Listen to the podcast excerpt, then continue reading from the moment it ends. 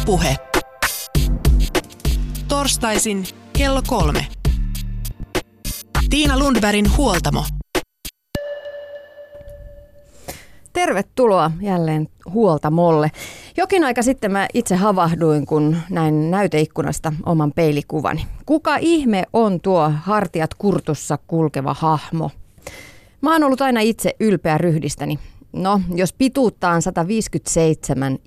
157,5 senttiä, on ryhdistä pidettävä erityisesti huolta. Nimittäin ryhti tuo pari senttiä pituutta lisää. Ja on ryhti myös ollut osa voimistelijan minuutta. Mutta jotain on siis tapahtunut viimeisten vuosien tai vuosikymmenten aikana. Raskaudet vaikuttavat ja toimistotyö. Ja viime vuosina älylaitteiden näppäily sohvan nurkassa viimeistelee tuon eteenpainuneen niska-asennon. Lisäksi varhainen keski-ikä tuo tullessaan muitakin ryhdillisiä ongelmia. Jäykkyyttä hartioissa, kimmoisuuden häviämistä, lattajalkoja, tasapainon heikkenemistä. Onko tilanne todella näin huolestuttava? Voiko asialle tehdä vielä jotain, jotta sitten 20 vuoden päästä näyttäisin samalta kuin ne voimistelijat, jotka 60-vuotiaana kulkevat pystypäin ja esittävät helmat hulmuten tanssillisen voimistelun areenanumeroa Olympiastadionilla. Haluamme säilyttää liikuntakykymme, säilyä joustavana ja tasapainoisena. Studiossa keinoja tähän projektiin ovat antamassa liikunta-alan moniosaaja, erityisesti kehonpainoharjoitteluun keskittyvä Jarno Härkönen sekä personal trainer, hyvinvointi- ja ravintovalmentaja Elisa Mattila, joka lupaa laittaa korsetit kuntoon. Tervetuloa. Kiitos. Kiitos. Hetken päästä kuullaan myös seuraavan naisen ajatuksia lisää. Tässä on niin ihan oleellista, että koskaan ei ole ollut niin paljon tietoa kuin nyt. Ja mun mielestä suome, suomalaiset on niin positiivisia ja avoimia valmiita tekemään asioita. Niin mitä on tapahtunut? Miksi samaan aikaan, kun on niin paljon tietoa, niin selkäkivut lisääntyy? Että muusta ei puhuta kuin selkäkivuista. Niin nyt sitä varten mä astun tähän väliin, että hei, tehdään asioista yksinkertaisia. Terve järki. Otetaan ihan kuule maaläheinen järki käyttöön. Ja vaan lopetetaan tämä vaihe. Et ennen ajateltiin, että muistellaan niin kuin vähän kuluttua, että muistatko sitä hassua vai kaikki oli väsyneitä ja meillä kaikilla oli selkäkipu ja nyt ei enää ole. Olisiko ihan hyvä haaste? Joo, kiva. Ylepuhe. Tiina Lundbergin huoltamo. Ja tuo nainen, joka äsken äänessä oli, on siis Maria Putkisto ja hänen tuore Body Up-kirja on juuri ilmestynyt. Mutta aloitetaan me täältä studiosta ja kuunnellaan kohta Marian ajatuksia lisää. Onko 30-40-vuotiaat ihmiset menossa alamäessä, kun puhutaan ryhdistä ja liikkumisesta? Mitä te sanotte Jarno ja Elisa? No ihan selvästi varmaan kaikki nämä elektroniset laitteet vaikuttaa tosi paljon siihen, että koko ajan on läppäri tai tabletti tai kännykkä kädessä, että, että siitä oli justiin joku aika sitten tehty tutkimukset, että miten paljon se pää itse asiassa painaa. että kun sä katot vähän alaspäin ja näpyttelet sitä kännykkää monta tuntia päivässä kuitenkin, niin miten, miten paljon se vaikuttaa siihen ryhtiin ja vetää sitä päätä eteenpäin ja alaspäin ja aiheuttaa niitä niskakipuja ja hartiakipuja ja selkäkipuja ja monenlaisia ongelmia.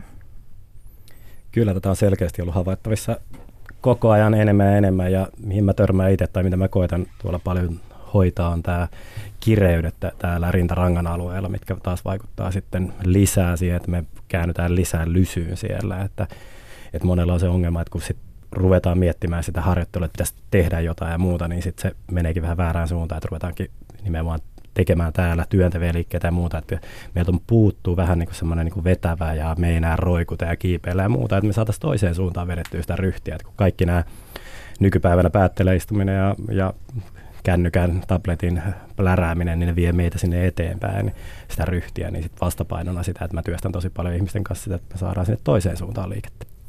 Mä oon kuullut moneltakin tuttavalta jo tuossa 30 jälkeen, no eihän tässä iässä enää. Ja tässä iässä nyt on ihan luonnollista, että, että vaikka liikkuvuus heikkonen, heikkenee.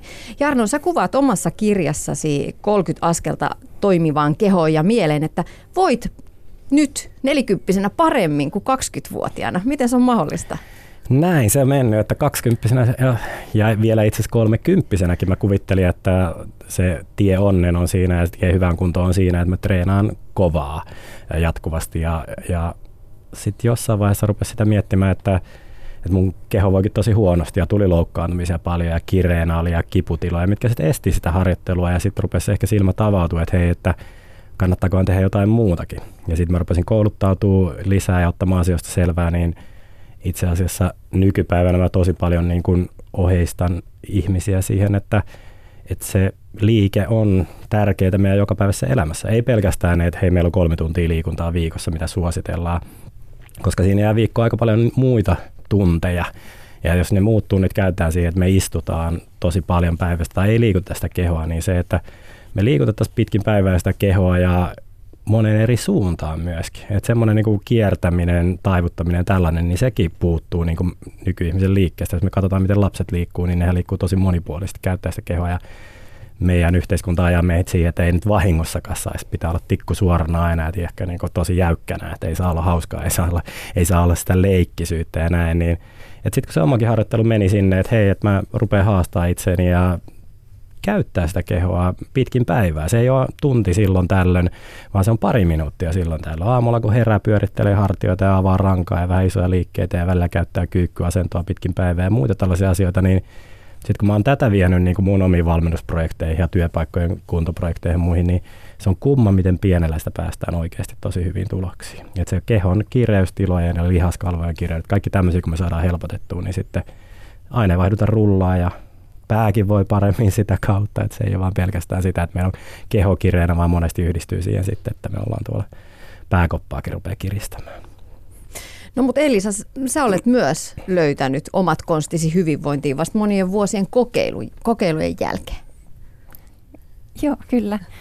Että tavallaan, että mäkin olin aikaisemmin semmoinen ihan tavallinen jumppaaja, että aina on liikkunut tosi paljon ja käynyt kuntosalilla ja käynyt jumpissa, mutta silti oli olo aika huono, sanotaan näin. Ja, ja sitten niin kuin pikkuhiljaa testaamalla ja kokeilemalla on löytänyt ne, mitkä toimii itselle kaikkein parhaiten. Ja sitten yksi, mitä mä, niin kuin, tai oikeastaan kaksi asiaa, mitä mä koitan välittää mun asiakkaille eteenpäin, on yksi, että pidetään keskivartalosta hyvää huolta, niin vatsasta kuin selästä ja kylistä, niin koko, koko siitä paketista. Että sitten, että tehdään liikkuvuusharjoituksia ja niin kuin dynaamista venyttelyä ja, ja niin kuin pidetään siitä kehosta huolta. Maltetaan pitää myös niitä lepopäiviä, jolloin on aikaa, aikaa sillä kropalla palautua ja, ja, ja tehdään silloin vaikka niitä venytyksiä. Mm. Millaisista vaivoista teidän ruo- ruuhkavuosissa raahustavat asiakkaat kärsivät? Kyllä se on tosi paljon, niin kuin tuossa tuli jo ilmi, niin sitä selkävaivaa ja niskavaivaa. Että se, ne on varmaan niin kuin ne yleisimmät, että mistä, mistä puhutaan. Sitten on ne kireystilat, niin myös tuolla takareiden alueella ja muuta. Mutta ne on niin kuin ihan selkeitä niitä, että jos sä istut paljon, niin se on jo se, mikä kuormittaa kaikkea kiristää siellä. Että mutta se on niin jännä, että nytkin mullakin tuossa kun tuon oman studion tuonne Espooseen nyt avasin syksyllä, siinä nyt on käynyt jonkun aikaa ihmisiä, ja sitten kun ollaan ruvettu liikuttaa esimerkiksi aktiivisesti tuolla ylävartalo-alueella lapoja ja semmoista kevyttä liikettä ja näin, niin monet asiakkaat on jo siellä sanonut saman tien, että hei, että niskakivut ja hartiakivut on lopettunut tai niin kuin päättyneet. Eli tai ainakin vähentyneet. Et kun perinteisesti on ajateltu silleen, että okei, mä nyt mun niska kipeä, mä venytän, niin se on itse asiassa just se, mitä ei välttämättä pidä tehdä, kun monesti hartiat on jo niin alhaalla ja niskan lihakset siellä on jo liian venyneenä ja muuta. Sitten kun me saadaankin sinne dynaamista liikettä, avataan sitä kehoa sieltä ympäriltä ja näin, niin sitten me saadaan positiivisia vaikutuksia sinne. Ja että kyllä ne on näitä perinteisiä vaivoja istumisesta pitkälti.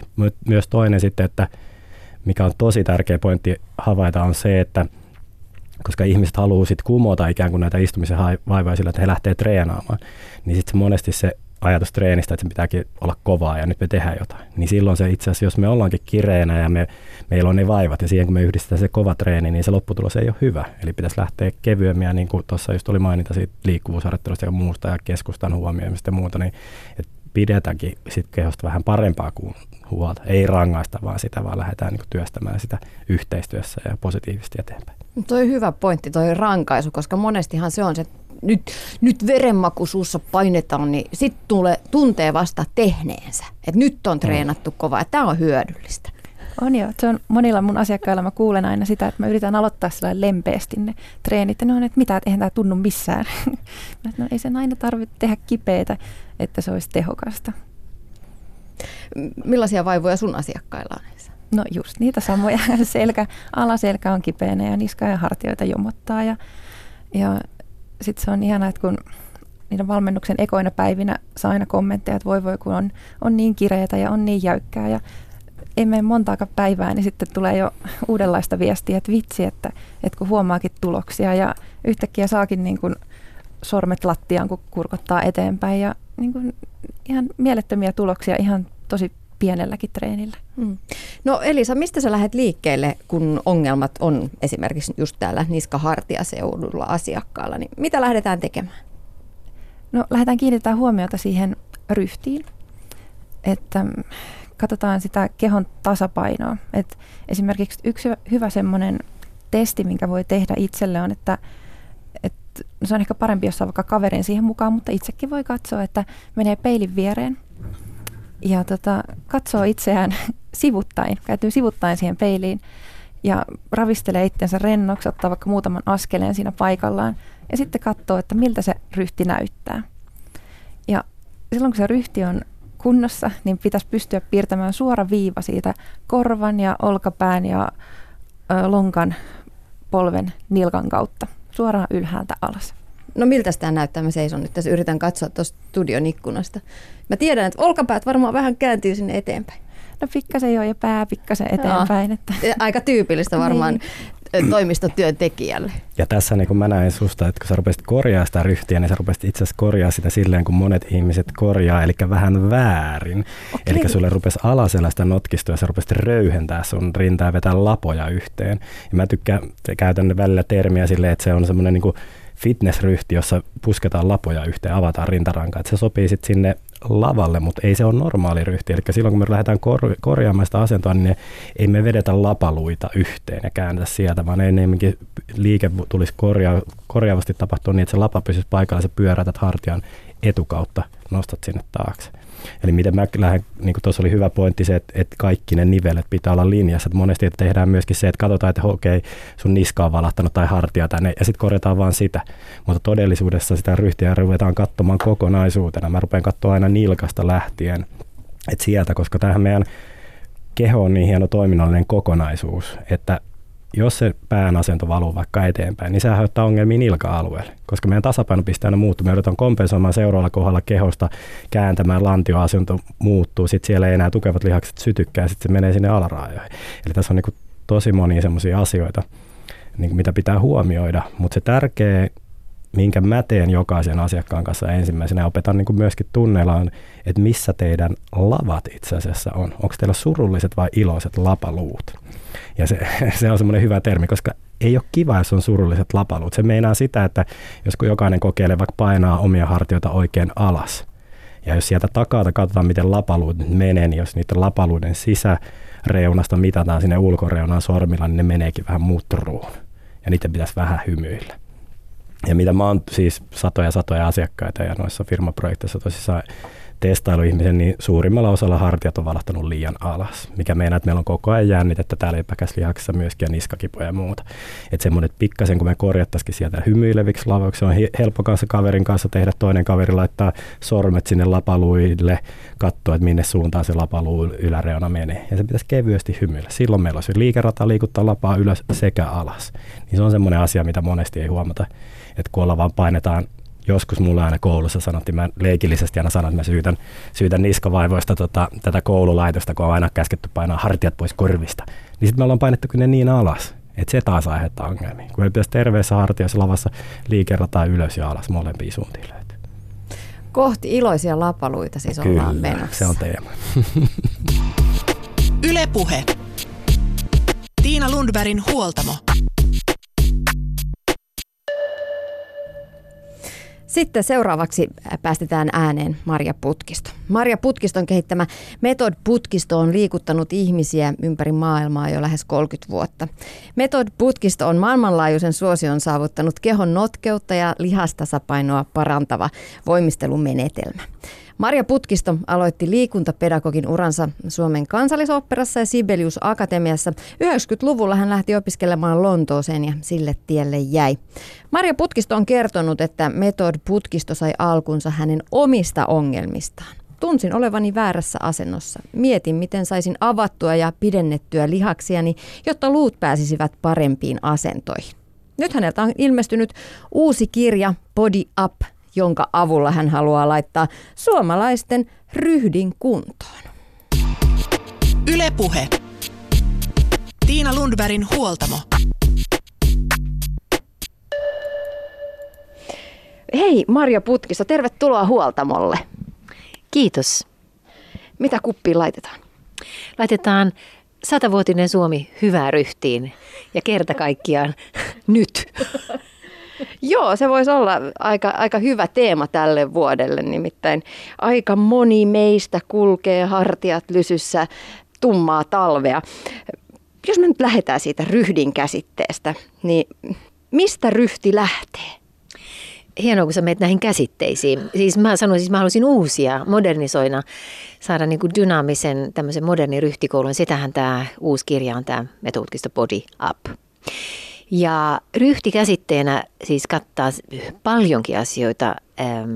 Sehän on aina mitta siitä, kuka olet ja ikuinen käyntikortti, joka on aina näkyvillä. No me kaikki muistetaan varmaan lapsuudesta käsite hyvä ryhti. Millainen on hyvä ryhti? No toivottavasti muistat lapsuudesta. En ole varma, opetetaanko sitä enää. Mutta hyvä, hyvä ryhtihän pystyasennossahan se usein mielletään. Ja siinähän sen niinku, se on ehkä vähän juuttunut siihen pystyasentokäsitteeseen.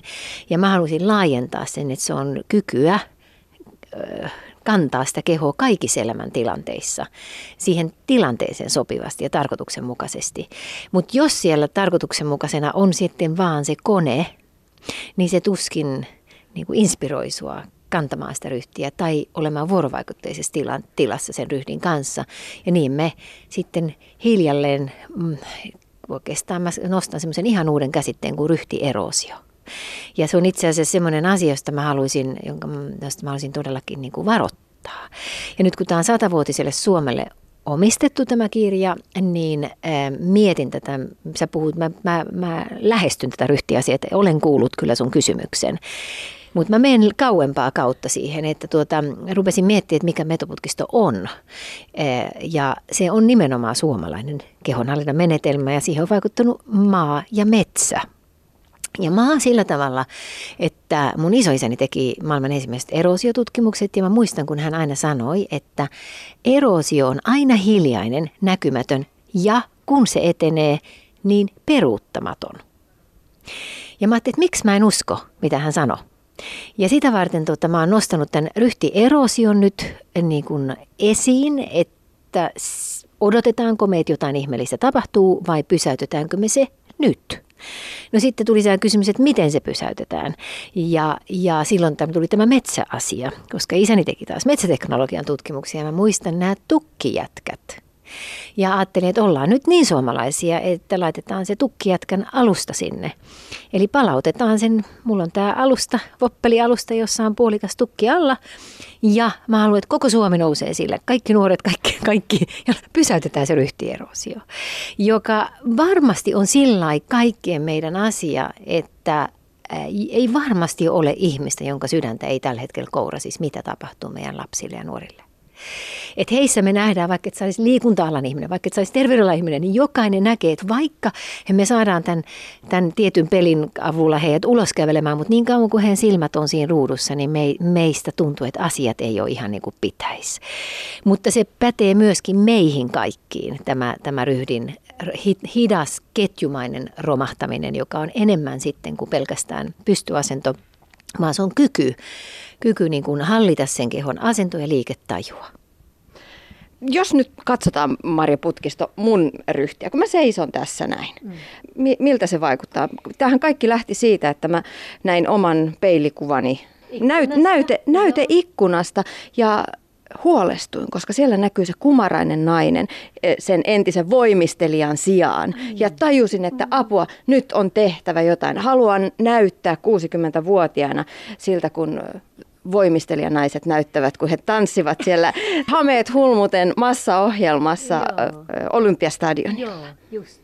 Ja asialle on tehtävä jotain. Joo, juuri näin, mutta kun se ei saa olla, ei, ei 60, kun, sit, kun sä oot 80 tai 90 tai sitten vielä 100-vuotiaanakin. Eli tota, mennään vähän pitemmälle sen aikajanan kanssa, että sais, niin me sä puhut just siitä, mitä tämä Up, Body Up-kirja sanoi, että ole vapaa liikkumaan läpi elämää, että mitä tekijöitä sun täytyisi nyt sitten harjoituttaa, jotta se onnistuu. Ja jotenkin me tajutaan, että siihen ei auta fitness, ei, ei auta laihduttaminen, ei, ei auta oikein kuntosalikaan välttämättä että, että mitkä on ne tekijät, jotka, jotka vapauttaa mut liikkumaan.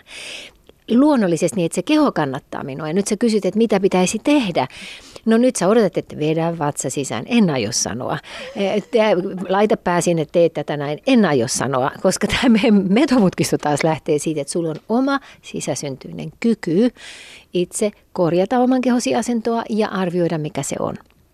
Ja sen kyvyn haluan sulle antaa lahjaksi ja opettaa ja meidän ohjaat opettaa ja, ja tämä metodi opettaa, että, että me ei otettaisi ulkopuolelta niitä diagnosointeja. Ja sitä varten mun tekisi kauhean mm, paljon mieli lukea tuosta kirjasta sulle pieni palanen, jos mä kuvaan esimerkiksi semmoista käsitteiden viidakkoa. Että meillä on niin paljon käsitteitä, että me tuskin enää tiedetään, mitä meidän pitäisi tehdä. Ja haluatko, että mä luen sulle? No otetaan se Joo, tästä näin. Mi- mistä, miltä sivulta se löytyy?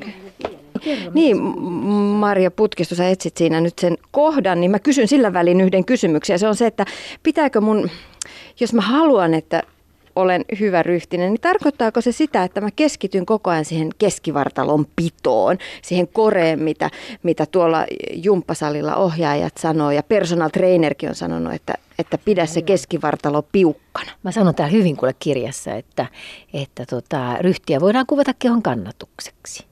Ja tota, se tarkoittaa pystyasentoa, joka muodostuu kappaleiden suhteesta toisiinsa nähden tilassa. Kunkin nikaman suhteesta toisiinsa lantiorintakehä suhteesta ja tietenkin kaiken kuuruunavasta päästä, jonka tulisi todellakin kellua ylhäällä kaunan kannattamalla kaiken päällä mahdollisimman korkealle, jotta se silmien kannustamana johtaa liikettä. se on ihan asento muodostuu, kun kallistat kappaleen toisessa päälle suhteessa oikeaan tasoon. Ja kun kehoasut tuo optimitasolla, että merkkejä on helppo kuunnella, okei, mutta se on kuitenkin paljon enemmän kuin pystyasento. Ryhti on asennon hallintaa myös liikkumisen aikana. Ja sitten tässä niin kun, mä puhun niin siitä, että miten sitten loppukädessä tota, voisi sanoa, että mikä, mikä siihen vaikuttaa. Ja mulla on täällä kysymyksiä sulle, että oletko ajatellut, miten tänään vaikuttaa ryhtisi oma asen, tämä asenne niin, eli se Ajattele. lähtee siitä asenteesta. Joo. Mitä, millä silmin kato, katson maailmaa? No katsoppa, siis siinä on se, että tota, niin kuin ryhti on aina päätös. Siis jos on, niin kuin, äm, jos on stressa, niin kuin mehän puhutaan hirveän paljon väsymisestä ja stressaantumisesta ja näin. Ja sehän aina johtuu jostain, on liikaa työnantaja antanut töitä ja tai muuta tämmöistä. Mutta ryhti on aina äm, asen, siis se on asema – jos mä asun alainen, niin mä laitan pään katon näin alas. Jos mä päätän olla sua ylempänä, niin mä nostan sen ryhden. Eli se liittyy statukseen jollain tavalla. Se on, ja se ei ole vakiotila. Ja sitä varten se, e, se, miten se muuttuu elämän aikana, kuka minä olen ja missäkin tilanteessa minä olen, niin ryhti on niin paljon enemmän. Eikö niin? Siihen vaikuttaa niin moni asia. Mutta se, mistä tämä lähti, on siinä, että nyt sä kysyt multa, mitä mä teen.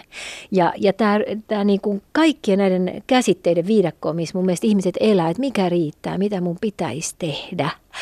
Ja mä vaan poimin tässä ihan muutamia tämmöisiä käsitteitä tämän keskivartalon vahvuuden lisäksi että on erilaisia voimaomannuksia. Rakkaalla lapsella on monta nimeä. E, voi joutua suorastaan voimien viidakkoon. On kestovoimaa, perusvoimaa, yleisvoimaa, staattista voimaa, odottavaa voimaa, räjähtävää voimaa, pikavoimaa, ketterysvoimaa, hallintavoimaa, keskivartalovoimaa, korevoimaa, aerobista voimaa, konsentrista voimaa, ekstrentristä voimaa, isometristä voimaa, eikä siinä kaikki. Kun harjoitellaan, puhutaan voiman hankinnasta. Voidaan hankkia perusvoimaa, yleisvoimaa, lisävoimaa, arvista voimaa, iso, isokineettistä voimaa. Jos kuulistetaan laadullisia voimatekoja, puhutaan elastisesta voimantuoton tuossa tarkoituksen mukaisesta voimanhallinnasta, pitkien lihaspituuksien tuottamasta voimasta ääriasennossa, voimatasapainon optimista, kompensaatio optimista. Tässä muuttuu voimattomaksi. Kuinka monet meistä harjoittelusta huolimatta tuntevat itsensä peräti heikoiksi tähän astetun minä? Tämän, tämän käsitteistön, minä olen se yksi niistä suomalaisista naisista, jotka mä oon kiltisti tehnyt kaikkea ja mä en ole siltikään ollut vahva ennen kuin mä itse laitoin silmät kiinni ja päätin, että minä keskityn omaan kehoon ja siitä syntyi metodputkisto. Ja mä haluaisin antaa ihmiselle sen, sen että että et miten sä itse ajattelisit sun ryhdin, että jos mä en vastaakaan sulle. Ja tämä kirja toivon mukaan luo sen dialo- dialogin ja meidän tunnit ja tämmöinen. Ja, ja sitä varten mä, ää, tietysti tämä niinku liikkuva alusta on taas semmoinen yksinkertainen tapa, jolloin me luotetaan siihen, että kun sä sellaiselle alustalle al, al, laitetaan uudestaan al, niinku normaali alusta, joka liikkuu ja on e-, epätasainen. Eli palataan siitä kaikesta, mitä me ollaan nyt poistettu. Että me ollaan, me ollaan niin kuin poistettu kaikki ne ärsykkeet, mitkä herättää, mitä mä sanon tässä mun kirjassakin, resonanssin läpi sen kehon, joka virtaa päästä, päästä varpaisiin, se energian virtaus. Ja siinähän tapahtuu automaattisesti, sun, sun kehosi korjaa itse itseään että meidän ei aina tarvitse sitä niin kuin korjailla. Mutta toki jos me mennään niin kuin tarkemmin tätä, me, tätä Body Up-ohjelmaakin, niin, niin tokihan siinä on sitten tekniikka, joka täytyy harjoitella. Mutta siksi mä sanoisin, että ne on aina päätöksiä, että jos haluat todella hyvän ryhdin ja tuntea oman kehosi, niin se on aina luksusta, koska siinä täytyy harjoitella se kehon kieli, oman kehon kieli ja oma, oma rakenne. Ja sitten jos haluat yleisiä, yksinkertaisiakin vinkkejä, niin niistäkin on jo apua. Millaisin konstein sitten pystyy sitä omaa ryhtiä ruveta tunnustelemaan, jos päättää olevansa hyväryhtinen ihminen ja ajattelen itsestäni positiivisesti ja maailmasta mm. ö, avoimin mielin. Ja nyt mulle tulee hyvä ryhti, miten mä sitä treenaan? Ensin lähtee sieltä jaloista – Nilkkojen liike on ensimmäinen, mikä on aika yllättävä. Sitten on selkärangan hermotus, eli siksihän tässä paljon ravistellaan selkärankaa ja koitetaan saada sen, liik- sen niin kuin hermotus heräämään. Ja sitten on se pää- ja silmien asento. Et miten me saadaan sieltä jalkapohjista läpi kehon virtaamaan ö, niin kuin voima ylöspäin. Ja siksi vaikka et sä näe nyt tätä alustaa, mutta se on niin hyvin helppo tapa, joka, jonka voi toteuttaa esimerkiksi ihan metsämaastossa. Mutta koska me istumme siellä toimistossa nyt päivät pitkät, niin mä haluan, että kaikki, koko Suomi menee sinne toimistoon. Itse asiassa meillä on ensimmäinen yritys, joka on ottanut haasteen virallisesti vastaan, se on Vanna ja heidän kautta me nähdään sitten näitä yritysjohtajia. Me aletaan laittaa kaikki meidän Suomen studioihin, metoputkistostudioihin niin kuin ilmaiset tämmöiset ryhtitapahtumat kaikille vanhemmille, jotka voivat tulla sinne lastensa kanssa, jolloin se lähtee musta niin ylhäältä alaspäin. Mutta tosiasia kuitenkin hei on, että kyllä se on aina se suomalainen nainen, joka johtaa tätä muutosprosessia, että kaikille mun ihanille lukijoille, kyllä se on niinku 40 plus, 30 plus naiset, jotka ensin tulevat ja, ja päättävät tehdä jotain. Se, he tuovat aviomiehensä tunne, jotka sanoo, että mun vaimo lähetti mut. mitä sanot, mitä mun pitäisi tehdä, niin, niin mä voitaisiin vaikka kokeilla sulle yksikin harjoitus, joka saattaisi olla semmoinen sulle niin kuin silmiä avaava, mm. että mitä sun kehossa oikeasti tapahtuu. että jos sä haluaisit katsoa, mikä kun mä aloitin sen siitä, että nilkoista mennään ylöspäin, että se nilkkojen liike on ensimmäinen, jossa seisoma-asennossa oot. Niin tota, yleensähän me mietitään, että mi, mikä riittää, niin jos sä vaikka oot siinä yhdellä jalalla näin. Noin. Ja nyt sun pitäisi minimi 10 sekuntia selvitä, niin minimi, niin pappa silmät kiinni ja katsotaan kauan sä oot siinä nyt.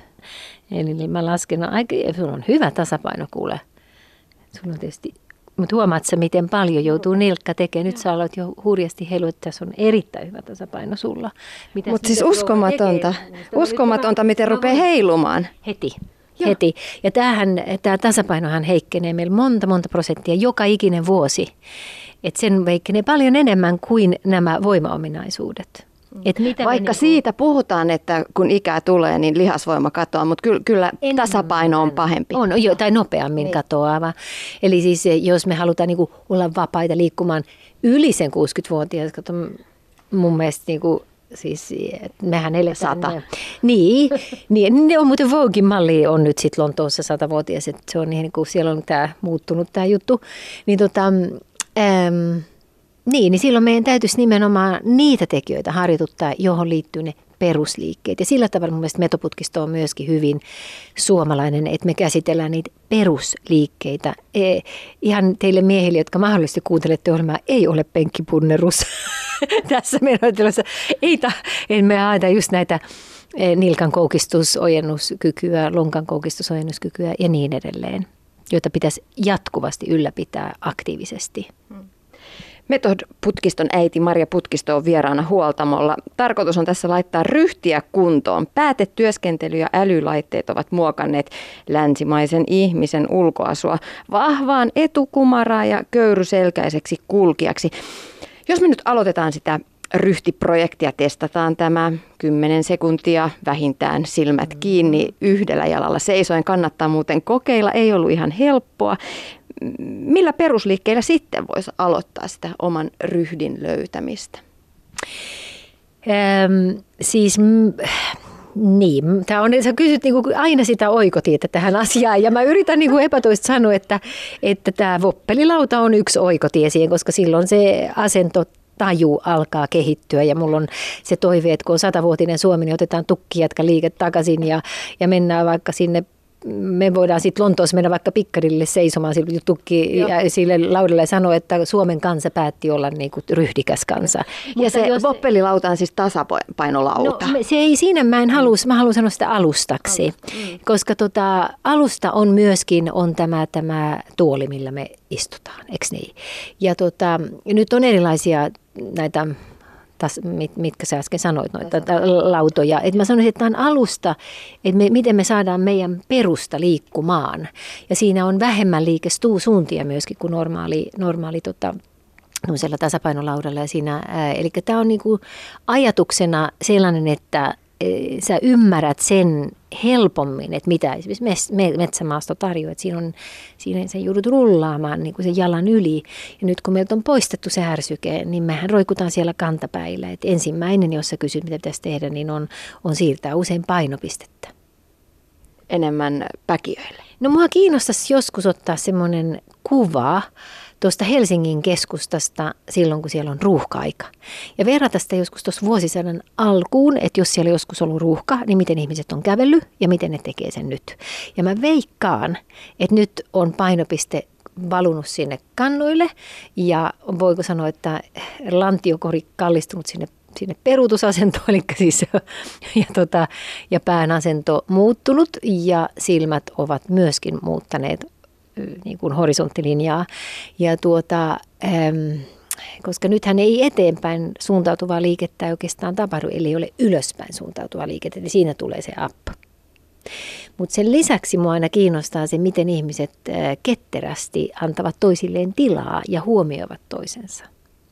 Eli ryhtihän on enemmän, mä yritän tässä sinuukin niin jumpata siitä, että sä et katso sieltä ehkä niinkään sitä, sitä omaa kuvaasi siitä ikkunasta, vaan enemmän, että se ryhti, ryhdistä tulisi semmoinen style, sun tyyli, sun vuorovaikutteinen tapa olla ihmisten, että ajattelee, että se on, se on paljon yli 70 prosenttia meidän, meidän kehonkielestä.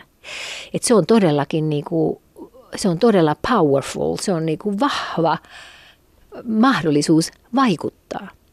Että jos mä nyt katson sua tässä ja mä haluaisin nostaa sut pelkällä ryhdilläni, ja nyt mä muutan sen mun ryhdin, niin sulla tulee ihan kummallinen olo, kun huomaat, että mä niin kun valo sivuttaa, niin sulla tulee heikko ja epäselvä olo. Ja mä en sano, mitä mä teen. Niin täällä on niin kuin valtava, paljon inspiroivampi asia, minkä takia me voitaisiin työstää sitä kehoamme ja kehon kieltämme. Et, mielen kautta, siis mieli jatkuu selkärangan sisällä. Sehän on se selkäydin kanava, että mm, Multa on aina mieleen niin kuin koiran häntä, että mun, mun koiralla oli, aina kun se oli surullinen, niin sen häntä suoristui ja meni alaspäin. Ja mun mielestä se on ihan samalla kuin tämä selkäranka jotenkin, että jos me ollaan, mi- mikä se energian suuntaan, mutta me emme voi olla vakioiloisia. emmekä vakio positiivisia. Eikö niin, että se mm. täytyy rakentaa uudestaan ja uudestaan, että se on taito. Ja hermottaa sitä pitkin päivää. Meillä on Suomen historia meidän niskassa. Eli kyllähän meidät vielä erottaa lentokentältä, kuinka suomalainen kävelee ihan kaikella rakkaudella, mutta meillä, meidän täytyisi olla semmoinen empaattinen ryhti myöskin, että, että, että meillä on ollut funktionaalinen maa, joka on aina toiminut vastaan kylmää ilmaa tai jo, jollain, jon, jonkinlaisia semmoisia ulkopuolisia vastuksia. Ja nyt kun niitä ei ole, niin meillä ei ole kulttuuria siihen, vuorovaikutteiseen eh, inspiraatioon, hoitaa omaa kehoa. Yleensä että mulla on, mulla on hyvä kore siksi, että mä oon, eh, mä oon fit ja mulla on hyvä kore siksi, että mä oon tiukassa kunnossa ja sitten mä näytän hyvältä ja muuta. Niin mä aina sanon, että nykyään, että mitä sitten? Että entäs sitten? Muista, että mulla on kuitenkin koulu, joka opettaa tätä. Että so what? että et se on aika itsekeskeinen, tietysti semmoinen, että minä, minä, minä. Että mä itse koen, että mä haluan olla niin, että mun keho kannattaa mua niin, että mä voin keskittyä sinuun. Mun ei tarvi ajatella omaa kehoani. Mun ei tarvi ajatella, että mä raahaan sitä perässäni, vaan mä voin keskittyä siihen elämään. Ylepuhe. Tiina Lundbergin huoltamo. Näin totesi siis eh, Method Putkiston äiti Maria Putkisto. Studiossa jatketaan Jarno Härkösen ja Elisa Mattilan kanssa. Molemmat ovat personal trainereita, yrittävät pitää meidät suomalaiset ryhdissä ja kunnossa ja kuosissa. Millaisia ajatuksia, Maria Putkiston, eh, ajatukset siitä, että ryhti on muutakin kuin se kore ja se ulkoinen olemus teissä herätti? No, mä tykkäsin nimenomaan siitä ajatuksesta, että tämä on niin kokonaisvaltainen lähtökohta. Että se ryhti ei ole vaan sitä, että nostetaan selkä suoraksi, vaan että siihen kietoutuu niin paljon kaikkea muutakin. Että se on se koko keho ja sitten myös ne ajatukset. Niin kun, että kun sä pidät pään pystyssä, niin miten se vaikuttaa mielialaan, että miten se nostaa mielialaa ja miten se vaikuttaa siihen itsetuntoon esimerkiksi. Et myös se on tärkeää siinä ryhdin, että se ei ole vaan näitä fyysistä terveyttä, mikä on niin tosi tärkeä juttu, mutta myös sitä henkistä puolta, että millainen se olo on silloin, kun on hyvä ryhti. Kyllä, tässä oli hauska siis, siis juuri se, kun miettii, että mietitte vaikka stressaantunutta ihmistä, niin voitteko kuvitella häntä kävelemään hyvässä ryhdissä teitä vastaan? Et, et, eihän sitä tapahdu. Et kyllä silloin, kun ollaan stressaantuneita, on huolia ja murheita, niin se painuu kasaan. Meillä täällä pallealueella on semmoinen stressikeskus. Voidaan puhua, että silloin pallealue täälläkin kiristää, niin se vetää meitä lisää, lisää vaan kasaan. Ja jos me annetaan sen viedä sinne meitä, niin kyllähän se siis pitääkin meitä siellä. Et sen takia se, että vaikka sitä stressiä ja muutakin on, niin jos sä vaan koetat aktiivisesti ruveta avaamaan sitä aluetta ja parantaa sitä ryhtiä, niin kyllä se parantaa sun mielikuva. Jos me annetaan itsemme valua sinne negatiivisuuteen, niin siellähän me sitten ollaan. Et kyllä se niin kuin, mäkin näen, että se, se on niin, kuin niin monisäikeisempi asia, ja niin kuin mietitään ihan tuonne harjoitteluunkin vie, vietynä, että, että se oli hauska tässä haastattelussa se, että, että ei ole sitä niin kuin oikotietä ikään kuin, että hei, että nyt vaan, että teet näin, niin sulla on hyvä ryhti. Vaan mäkin tykkään tuosta niin kuin siitä luonnollisen liikkeen ajattelusta ja siitä, se termi, että Suomi on ollut funktionaalinen maa, niin se on musta semmoinen hyvä ajatus siihen, että koska nyt kun mäkin näen niin paljon sitä, että ajatellaan, että – hei nyt mä käyn kuntosalilla kolme kertaa viikossa, mä oon hyvässä kunnossa. Ja sitten se todellisuus voikin olla toista, että onkin paikat kipeänä ja sitten pitääkin päästä kyykkyyn, kun tippuu joku tavara ja ai vitsi, kun ei pääse oikein kunnolla, kun kiristää paikat. Että ollaanko me funktionaalisia, että ennen me ollaan oltu funktionaalinen maa, me ollaan tehty kaikkea työtä ja muuta ja keho on toiminut silleen niin kuin tarkoituksenmukaisesti. Niin sit se on niinku semmoinen filosofia, mikä yhdistyy just tähän ryhti- ja kokonaisvartaloisen keskustahallintaan ja kaikkea muutakin, että se vaikka keskustan harjoittelu ei ole pelkkää sitä, että hei nyt mä vaan runttaan niitä vatsalihaksia, vaan miten se toimii yhteistyössä mun kehon kanssa. Yksi asia, mikä musta on tosi tärkeää tätä ryhtiin ajatellen on se, että se vaikuttaa myös sun hengittämiseen. Että jos sä oot niin kuin huonossa ryhdissä ylävartaloon vähän niin kuin Notre Damen kellonsoittajalla, niin siinä on ihan mahdotonta hengittää hyvää, hyvin ja syvään. Ja jos ajattelee esimerkiksi toimistotyöläistä, että kun iltapäivällä alkaa aina väsyttää, niin siinä on taustalla jo tosi monta tuntia, kun sä oot istunut huonossa asennossa siinä tietokoneella. Niin se väistämättä vaikuttaa se, että se hengittäminen on semmoista pinnallista, niin se vaikuttaa myös siihen energiatasoon. Että heti kun suoristaa sitä selkää ja niin henki kulkee ihan eri tavalla ja tavallaan se antaa lisää, lisää myös sitä puhtia siihen päivään. No millaista on sitten sellainen ryhdikäs hengittäminen? Monet tunni, tuntee esimerkiksi joogahengityksen tai pilatestunneilta tietynlaiset, tietyllä tava, tavalla hengittämisen. No musta tuntuu ainakin, että niin kuin moni on, ö, tekee tosi pinnallista hengitystä. Niin, koska Ja kun- puristetaan myös niitä vatsalihaksia, ettei se maha vaan pömpötä. Niin siis Eiks sehän niin? on, että jos sä seuraat, miten lapsi hengittää, niin se vatsahan tulee ulos kunnolla sieltä. Mutta eihän me uskalleta kukaan näyttää. Vaikka mä laitan tunnilla ihmiset silmät kiinni, että nyt teidän vatsa saa nousta, että kukaan ei näe. Ehkä mä näen sen, mutta niin kuin, siltikään ihmistä ei uskalla hengittää isosti. Ja sitten kun mietitään palleja taas aloittaa, sitten se, että se hengitys loppuukin palleja. Me vaan pumpataan tässä ylhäällä sitä. Ja niin kuin toi hyvä, hyvä huomio siitä, että, että jos me ollaan lysyssä, niin ei se henki kierrä. Että kun oikeasti sen pitäisi ihmisten opetella hengittämään syvemmin. Eli sieltä täyttää vatsan pohjasta lähtien. Ja sitten kun me liikutaan sieltä hengitystä ylös, se avaa meidän kylkikaari, kylkien välilihaksia ja rintakehä, tekee tilaa ja sekin parantaa sitä meidän ja me saadaan semmoinen kunnon hengitys. Että semmoinen, niin, musta tuntuu, että moni vaan hyperventiloi. Niin, ja sen sijaan, että kun hengittää syvään, niin usein hartiat nousee korviin, Mm. niin sen sijaan, että se vatsa ulos ja vatsasta asti se hengitys. Mm. Kyllä. No mutta te olette sekä sinä Elisa että Jarno, niin molemmat olette puhuneet kokonaisvaltaisen hyvinvoinnin puolesta, ei, ei pelkän treenin. Millä saisi jumpattua itselleen hyvän henkisen ryhdin? Joo, si- siinähän sitä onkin kysymys. Mutta se, että et musta se lähtee se henkinen ryh- ryhti ja kaikki siitä ajatuksesta. Mun, niinku, että ei pitäisi ruveta niinku miettimään, että hei mun pitää olla tuolla tai mun pitäisi päästä tonne tai verrata itseään. Että ne on niinku sellaisia kysymyksiä, mitkä monesti aiheuttaa meille sellaiset lukot, että sen jälkeen me ei kyllä lähetäkään tekemään. Tai me katsotaan, että hei, joku on noin hyvä, mä en ikinä pysty olemaan tuossa. Tai että mun pitäisi olla tuolla ennen kuin mä uskallan edes mennä tonne. Et parhaitahan on nämä just tämä ajatus, että hei, mä en voi mennä liikkuvuustunnille tai joogaan, koska mä oon näin kankea ja jäykkä. Just silleen, että okei, sä et voi mennä salillekaan myöskään, jos et nosta 100 kiloa penkistä. Että vähän sama ajatus, että, että sunhan just tulisi mennä sinne. Mutta kun hirveästi meillä on sitä, että me niin kuin, no, ainakin su- varsin suomalainen ilmiö on, että me ei uskalleta oikein niin kuin kehua itseämme ja voidaan niin kuin silleen, että me ollaan vähän niin kuin, että mä nyt on, että en mä oikein osaa mitään, mä vähän huono ja näin. Että semmoisen niin kuin tervettä itsetuntoa kohde ja silloin kun harjoitellaan, että ei väliä siitä, missä sä oot, koska mä haluan jakaa sitä filosofiaa, että ei ole tar- merkitystä sillä, missä sä oot nyt, jos sä haluat tehdä hyviä asioita ja mennä eteenpäin, niin jokainen pääsee eteenpäin.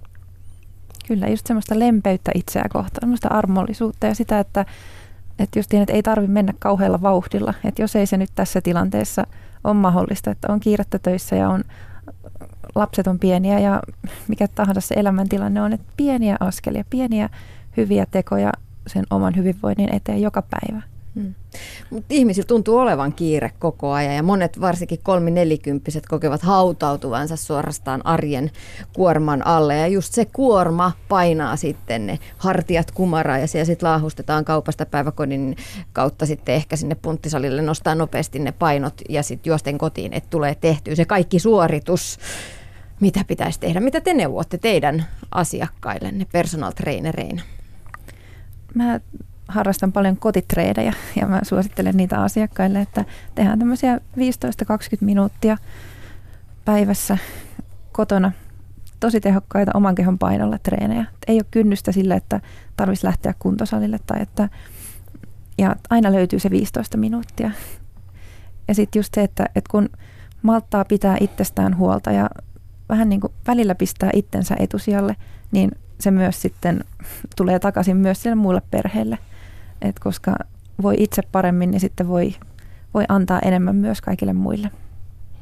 Joo, toi on hyvä pointti, koska me koetaan helposti syyllisyyttä sitten, että jos perheellisenä otat aikaa itsellesi ja pois sieltä, että, että, että koetaan siitäkin syyllisyyttä, että ensin koetaan syyllisyyttä siitä, kun ei pidetä itsestä kuntoa ja sitten jos sä lähdet pitämään itsestä hyvässä tai sinne kuntoilemaan, niin sitten koet syyllisyyttä, kun sä et ole kotona, että, että se on niin semmoinen, mistä pitää päästä eroon, että, että silloin kun, että oli tosi mielelliseltä sanottu se, se, että kun sä pidät itsestä huolta, silloin sä jaksat pitää myöskin huolta niin kuin muista sun lähellä. Et mäkin suosittelen tota, että liikettä siellä kotona, jos, jos tekee ja muuta, koska se on niin helppoa, että kun pienikin, pienikin liike ja pienetkin harjoitukset, että ne kumuloituu sieltä. Koska se, että ei tarvitse olla se ajatus siitä, että hei mun pitää lähteä sinne ja sinne ja treenata tuntikausia ja näin. Mutta mitä mä niin kuin monelle, kun törmää hirveästi, että ihmiset on aina, että kiire, kiire, kiire ja on sitä ja tätä ja tuota ja tätä, että rauhoittakaa hyvät ihmiset sitä elämää oikeasti, että pitää pysähtyä välillä niin kuin miettiä, että siis mun näkökulma, miten se nyt sanotaan, on niin se, että kiirettä ei ole olemassa, vaan se on valintoja. Sitten me voidaan välillä valita itsellemme se kiire, mutta silloin meidän pitäisi lopettaa siitä ainakin valittaminen. Sitten jos me olette itse tietoisesti aiheuttaneet itselle kiireen, niin sitten mä hyväksyn sen. Ja mä voin elää sen kanssa. Kyllä mä teen niitä valintoja, mutta lähtökohtaisesti, että monesti kuulee sitä kiire, kiire, kiire. Mitä se kiire todellisuudessa on? Niin okei, okay, on kuitenkin kaksi tuntia päivässä aikaa olla somessa tai muuta, että mistä se valinnat on. Että kyllä jokainen löytää aikaa sille itselleen pienille hetkille siellä rauhoittumisille päivän sisällä.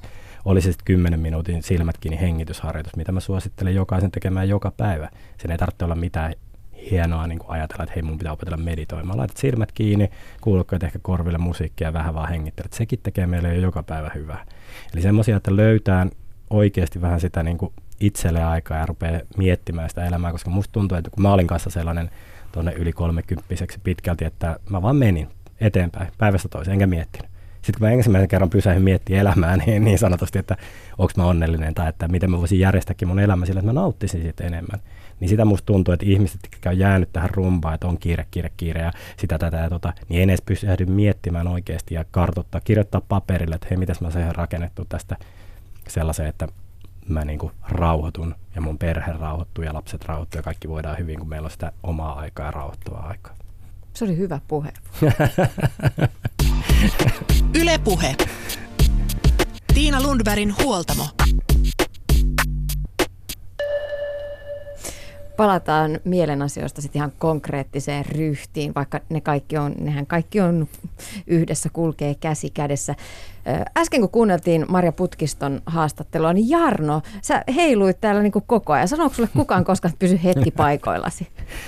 No ehkä mun ihmiset niin kuin ympärillä on tottunut siihen, että mä en, en halua istua pitkään aikaa paikallaan tai että jos mä oon tuolla jossain leikkikentällä tai hoplopeissa tai muissa, niin mä en siellä näprä kännykkää, vaan mä juoksen ympärissä kiipelen niissä telineissä, että mä oon se espoolainen hullu, hullu jos joku, joku aina puhuu huhuja, että joku siellä kiipeilee puissa, niin tota, luultavasti se, mutta se, se, että kun itsekin kauan oli siis toimistotöissä ja muutenkin tosi staattisesti ja niin kuin vaan kokee sen, että hei, jos mä nyt välillä välillä vaan teen jotain sillä mun keholla, niin että et se niin kuin voi, se voi oikeasti hyviä. Kun ikää tulee lisää, ne kireydet tulee ja muuta, ja sitten jos mä pidän kehostani koko ajan vähän huolta, niin se on valmiimpi koko ajan niin kuin kaikkia voimaa niin kuin hyvin.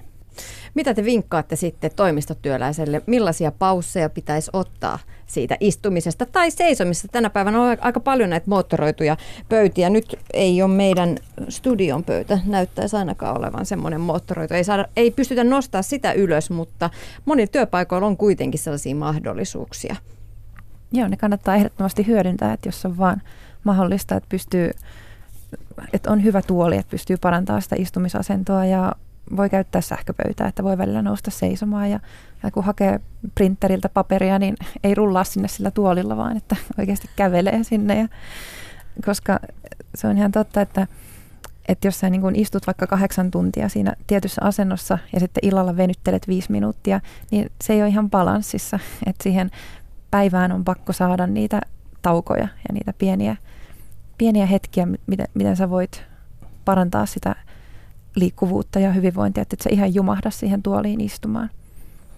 Kyllä se on sellainen, niin kuin lähtökohtaisesti mä tosissaan toimistotyöntekijöiden kautta parikin, kanssa parikin vuotta tehtiin projekteja, niin mä lanseerasin sellaisen puolen minuutin taukojumppa. Eli se idea, että sä nouset 20 tai 30 minuutin välein siitä ja teet puoli minuuttia. Käyt muutaman kerran syvässä kyykkyasennossa, avaat pitkälti rankaa, kierrät sitä, pyörät pari kertaa hartioita.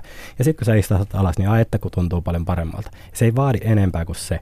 Niin siinä sellaisellakin pelkällä jumpalla, niin mä oon saanut niin ihmisiä ne, ne sormet sinne lattiaan, jos on jäänyt 10 sentin päähän, ilman että siellä on tarttunut tehdä mitään venyttelyä, mitään treenejä niin kuin kuukausien aikana, vaan että me saadaan vähän sinne elastisuutta sinne kehoon. Ja tota, jos on sähköpöytiä, niin sitten kannattaa käyttää välillä. Nythän on semmoinen suositus esimerkiksi voisi olla, että, että puoli tuntia istuen, puoli tuntia seisten. Tai alussa vähän lyhyempiä pätkiä seisten, koska jos sun keho ei ole tottunut siihen. On tässä semmoisiakin esimerkkejä, sit kun on vaihdettu täysin istumisesta täysin seisomiseen, niin ei se keho taas kestä kahdeksan tuntia päivässä välttämättä sitä seisomista, jos et sä oot tottunut ja sä oot 30 vuotta aikaa istunut vaan sinne. Eli se kaikessa niin järki mukana, totutetaan kehoa sinne, palautetaan sinne kehoon niitä juttuja, niin se on tosi tärkeää sitten. No, jos tuntuu, että ryhti on kadoksissa ja ensin korjaa sen asenteensa sillä tavoin, että nyt ajattelen positiivisesti ja ajattelen myönteisesti elämästä, olen oikeasti hyväryhtinen ihminen. Ei se nyt ihan kuitenkaan sillä pelkällä pyhällä päätöksellä se ryhti kohene. Mitkä on teidän konstit siihen, että saadaan se sieltä korsetti kuntoon ja sitten ryhti hyvään kuosiin? Elisa. No kannattaa pitää huolta vatsalihaksista tai niistä syvistä keskivartalolihaksista, ei vaan vatsalihaksista, vaan myös sitä selästä ja, ja kylistä. Et sieltä lähtee aika paljon sitä, niin kuin miten kannattelee kehoa. Et jos vatsalihakset ja se koko keskivartalo on kunnossa, niin sä jaksat pitää myös sitä ylävartaloa paremmin pystyssä. Et se on tosi tärkeä juttu. Ja sitten toinen on, että, että jos istuu paljon, niin se vetää lonkan koukista ja tosi kireeksi, mikä taas vaikuttaa lantion asentoon ja se vaikuttaa siitä selän selän kuntoon. Että pitää huolta, että välillä venyttelee niitä lonkankoukistajia. Joku vuosi sitten lankutettiin oikein urakalla. Mitä tänä, tänä päivänä neuvotaan? Mitkä on parhaat konstit korsetin kuosissa, koren kuosissa pitämiseen? No se lankku, lankku edelleen ihan hyvä ja kokonaisvaltainen liike, mutta on paljon muitakin semmoisia pitoja, mitä sä voit tehdä selinmakuulta ja, ja myös semmoisia, mitä harrastetaan näillä mun kursseilla paljon, että niin kun ollaan selinmakuulla ja niin kun aktivoidaan, jännitetään niitä syviä lihaksia. Eri tavalla nostetaan jalkoja maahan, puhalletaan ulospäin. Se auttaa, auttaa hakemaan sitä kun paikallistamaan, että missä ne on ne syvät lihakset. Ja kun tunnistetaan ne näissä tämmöisissä tavallaan eristävissä liikkeissä, niin sitten niitä pystyy paremmin kontrolloimaan sitten ihan kaupan kassajonossa tai missä ootkin, niin pitämään sitä pientä jännitystä yllä. Tuohon lankuttamiseen pakko vielä kommentoida, että siitä tuli niin trendi ja sitten se valitettavasti taas meni sit siihen, että 90 prosenttisesti ihmiset lankuttaa väärin. Eli se alaselkä pääsee notkistuu, paine tulee sinne ja hartioiden päälle äh, lysähdetään ja yritetään vain pitää mahdollisimman pitkiä aikaa ja sitten todellisuudessa ne syvät vatsalihakset ei yhtään aktivoidu siellä. Että mä oon itse asiassa, me ollaan lanseerattu niin sanottu lankku 2.0 meidän treeneissä, että me käytetään semmoisia niin sanottuja kuppiasentoharjoitteita, jotka tulee sieltä telinevoimistelun puolelta, jotka on just sitä, että sä oot vaikka selinmakuulla, painat alaselän kiinni lattiaan ja sen jälkeen voit nostaa jalkoja ja pidät koko ajan sitä alaselkää kiinni siellä lattiassa, jossa niin saadaan samantyyppinen harjoitus kuin siinä lankussa, mutta poistetaan se paine sieltä käsien päältä ja muuta. Ja semmoisia staattisia pitoja sieltä. Mutta mä tykkään ajatella sen myöskin sen keskivartalon harjoittamisen siihen, että, että sitten kun me tämmöisillä staattisilla harjoitteilla pidetään, niin sen jälkeen se pitää viedä sinne liikkeeseen. Siksi mä käytän vaikka niitä eläinmaailmasta hakettuja liikkeitä, että me tehdään karhukävelyitä ja muita, jossa se keskusta pitää tukea liikettä, kun se samaan aikaan nostat ristikkäisen käden ja jalan esimerkiksi ylös. Eli semmoisia, mutta niin kuin tämän hyvän ryhdin takaamisen, niin mun vinkit on se, että roikkumaan kaikki. Jokaisella pitää olla kotona joku paikka, mistä roikkua, olisi leuvitatanko tai voimistelurenkaat. Ja koska se jo avaa meidän tätä hartiarenkaan, rintarangan aluetta, kehittää myös hyvää voimaa, hyvinvoimia hartioita ja lapoja, koska lava on yhteistyö sellainen. Ja kannattaa aluksi aloitella varpaat esimerkiksi lattiassa, mutta se on niin semmoinen perus. Ja myös se, mitä puhuin alussa, niin että ei vain sitä työntävää voimaa, punnerata ja muuta, mutta vetäviä, että jumppa kuminauha kotiin ja lapoja lähtee liikuttamaan, vetämään niitä taakse ja liikkeitä, niin tällaisilla esimerkiksi on niin kuin, tosi hyvää vaikutusta. Hmm. Mulla oli loppupuheenvuoro tähän jo kirjoitettukin, Jarno, mutta sä veit sanat suusta. Mietin sitä, että aikuiset jämähtää, jumahtaa, niin se johtuu siitä, että meillä puuttuu se perusliike. Puuttuu roikkuminen, kiipeäminen, juostessa suunnanvaihdot, koordinaatio, hypyt, tasapaino. Mm, vaikka kuinka juoksisi, pyöräilisi, kävisi jopa ryhmäliikuntatunneilla, niin monet tällaiset perus, lapsilla perusliikuntatavat jää aikuisilta kokonaan varjoon. Ei ole ihme, että jatkossa niin sanotut aikuisten leikkipuistot tulee yleistymään. Hmm. Siellä mennään karhukävelyä ja kaikkea muuta, mitä lapset tekee satujumpassa jo tänä päivänä. Luonnollisuus ja aitous ovat olleet monella tapaa vahvoja trendejä muuallakin ja niin myös liikunnassa. Kyllä, tämä on niin tosi hyvä ja siis esimerkiksi tuo Suomen Street Workout-yhdistys tekee tosi hyvää työtä siinä, että he ne tämmöisen aikuisten leivavetopaikkoja, treenipaikkoja tai semmoisia telinepaikkoja, että, ja, että ne sopisi jokaiselle, että ihmiset pääsee nykyään kaupungit, kunnat ostaa niitä ja ihmisille ilmaiseksi treenata. Että se on tosi hyvä semmoinen trendi ja muutenkin, että, mutta että se myös vapautus tämä niin meidän, ja kun tosiaan kun sä mainitsit noita lajeja, kun sä sanoit, niin siinäkin se on, liike on tosi suora viivasta. Eli kannattaa muistaa, että keho ei vaan liiku eteen ja taakse, vaan se kiertyy ja se taipuu. Niin semmoisia, että jos te katsotte niin Kiinaan, missä siellä tehdään vaikka eläkeläiset tekee taitsiita puistossa, niin nehän siellä pyörittää ja tekee pehmeää liikettä jokaisen suuntaan, niin kas kummaa, kun ne voi siellä hyvin myöskin, koska ne liikuttaa sitä rankaa ja ne pyöristää ja muuta, että, että semmoinen niin tosi, tosi semmoinen staattinen harjoittelu, niin se on niin sellaista, että, että suoraviivaisuudesta pois, vähän enempi leikkiä, vähän enempi hauskaa ja monipuolisuutta, niin se keho kiittää sitä. Kiitokset vierailusta Tiina Lundbergin huoltamolla. Jarno Härkönen ja Elisa Mattila ja eiköhän laiteta ryhti kuntoon ja korsetit kuosi. Hyvä, kiitos. Kiitos. Ylepuhe.